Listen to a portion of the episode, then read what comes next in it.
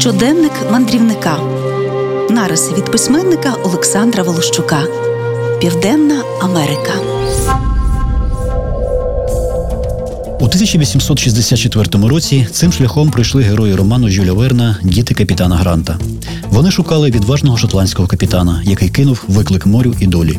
Звичайно ж, це авторська вигадка. В реальності не було ані капітана Гаррі Гранта, ані благородного лорда Гленарвана, ані незворушного майора Макнапса, ані забудькуватого географа Жака Паганеля.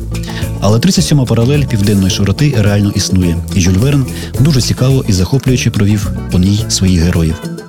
Коли мені було 14 років, я вперше прочитав цю книгу. Якраз тоді у Мексиці проходив чемпіонат світу з футболу, а чемпіоном стала збірна Аргентини на чолі з блискучим Дієго Марадоною. І ось тепер я сам в Аргентині і йду по 37-й паралелі. Мертве місто Пекуен знаходиться якраз на ній. 33 роки тому води солоного озера поглинули це маленьке місто, жителі його покинули. Тепер вода відступає, оголюючи аж ніяк не мальовничі руїни. Але люди сюди вже не повернуться. Далі на схід до самого Атлантичного океану великі рівнини Патагонії. Маломашина ґрунтівка веде повз пасовиська і кукурудзяні поля. Паралельно їй іде покинута залізниця, заросла високою травою. Сонце палить немилосердно.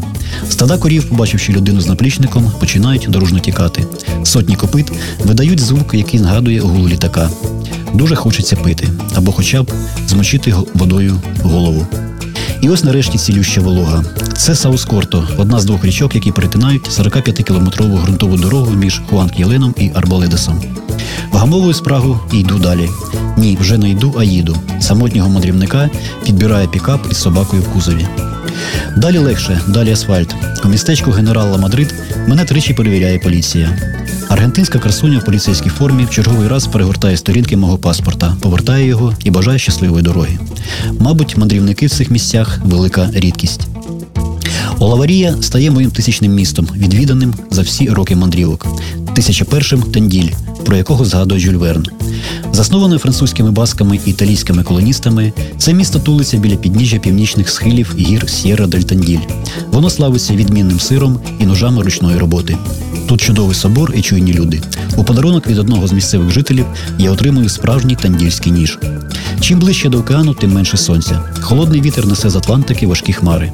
Останні 30 кілометрів до океану долає у салоні старенького Фольксвагена з двома аргентинцями, предки яких приїхали сюди з Італії.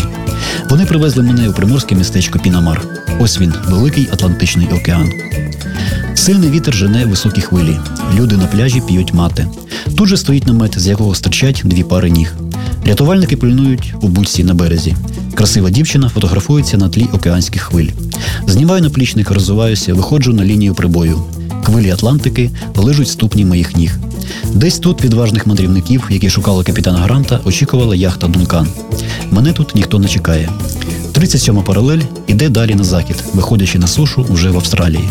Ну, а мені пора повертатися до Буенос-Айресу.